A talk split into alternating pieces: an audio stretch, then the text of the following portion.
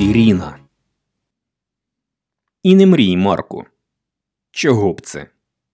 Озирнись навколо. Усі в оцьому барі – це не просто її шанувальники. Кожен з них готовий душу продати за неї. Хм, ну ти мене недооцінюєш. Чоловік завченим рухом пригладив густу чорну шевелюру, зовсім ненароком продемонструвавши свій хаблот. Здається, то була модель триста один ес бі. На сцені у неяскравому світлі затемнених софітів перед стилізованим у ретро-стилі мікрофоном стояла жінка. Вік її визначити було важко. Напевне, щось біля тридцяти. Висока, струнка, але талонно-фігурна, з блакитним волоссям і зачіскою, що трохи нагадувала каре. Виразні зелені очі, губи, від котрих важко відірватись. Погляд я маю на увазі. Вона була не просто привабливою. Вона була якась надзвичайна, особлива, не схожа ні на кого.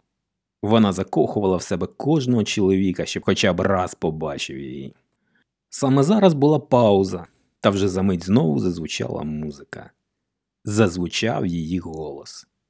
Треба бути спеціалістом, аби хоча б приблизно описати той голос. Та я не спеціаліст. Він був відносно низький, м'який, він огортав і не відпускав. Він проникав у тіло і вібрував у кожному його закутку. І якщо ви думаєте, що вже наступного вечора власник імпозантної шевелюри і дорогого годинника сидів у тому барі з оберемком троянд, то ви помиляєтесь. До будь-якої справи він завжди підходив відповідально. Тож у барі він з'явився лише за декілька днів. І без букета. Ні, якась продовгувата коробка в руках у нього була. Та що в ній? Піди знай. Він просидів увесь вечір і не випив жодної краплі чогось міцнішого за воду. Він діждався завершення вечора. Діждався, поки скаженілий від екстазу натовп, що штовхався біля сцени і закидав співачку трояндами, врешті розсмоктався. Лише тоді він дістав з коробки якусь гілочку з декількома квітками на ній і підійшов до сцени. Він не помилився. Співачка таки звернула на нього увагу. Адже в руках він тримав гілку «Золото кінабалу».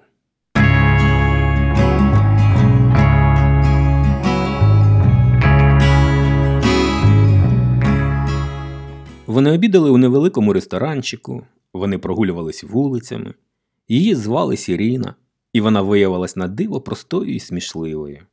Геть іншою, ніж на сцені. Вона вміла слухати і вміла розповідати. А кожен її випадковий м'який дотик бентежив Марка, наче хлопчика. Вже затемна вони стояли під дверима її будинку, і на спробу Марка поцілувати її вона відсторонилася з посмішкою, що мала означати «вибач». Та наступного разу Сіріна відкрила перед ним двері, запрошуючи. «Зайдеш?»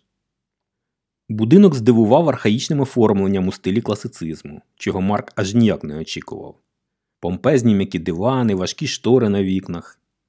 Сиділи деякий час з вином у великих келихах, перемовляючись ні про що. Складалося враження, що Сіріна знітилася, можливо, вже жаліла, що запросила Марка. Врешті, аби позбутися ніяковості, вона сіла за рояль, що стояв тут, пробіглась по клавішах у якійсь коротенькій простій мелодії, а потім повернулася до Марка і тихо заспівала. Її голос цього разу був ще нижчим. І співала вона на незнайомій мові. Звучало це неймовірно красиво і незвично. Іноді нагадуючи не пісню, а чи то якусь мантру, чи заклинання. Нічого подібного Марк ніколи не чув. Його гортало тепло і спокій. Його залишали будь-які сумніви і тривоги.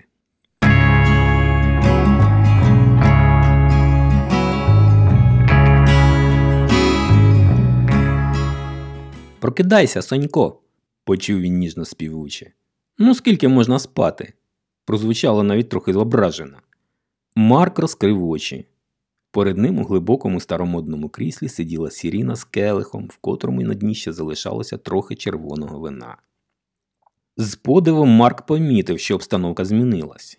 Це не була вітальня. Це був комфортно облаштований невеликий підвал. І лише за мить він усвідомив ще один дуже неприємний факт. Він був прикутий до залізного столу. Що відбувається? Свідомість поверталась якось мляво, наче не після сну, а після наркозу. Що ти мені підсипала? Стало доходити до Марка.